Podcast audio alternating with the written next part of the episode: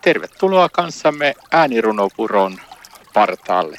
Ja mukana ovat siis täällä Tuomo Purman. Ja Ulla-Maija Mantere. Täällä ollaan Ulla-Maijan kanssa äänirunopuron partaalla. Ja nyt kuullaan runo Puistojen kotka. Ole hyvä Ulla-Maija. Kiitos. Olimme puistokierroksella. Oikeastaan aivan mahtavalta.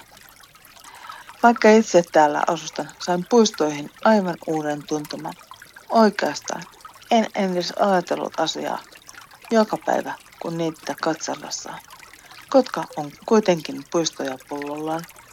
Oli mielenkiintoista kunnolla niiden tarinaa. Jokaisella on oma teemansa.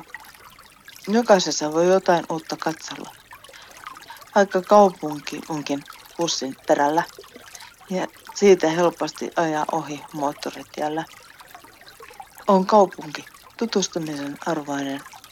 Kesäisin varsin kaunis ja merellinen. Kotka, puistojen kotkaksi sanotaan. Ja tämä nimitys todellakin ansaitaan. Löytyy monta palkittua puistoa, merenrantaa, jokisuistoa. Ja jokaisesta voi kirjoittaa erikseen, mutta tämäkin kai riittänee.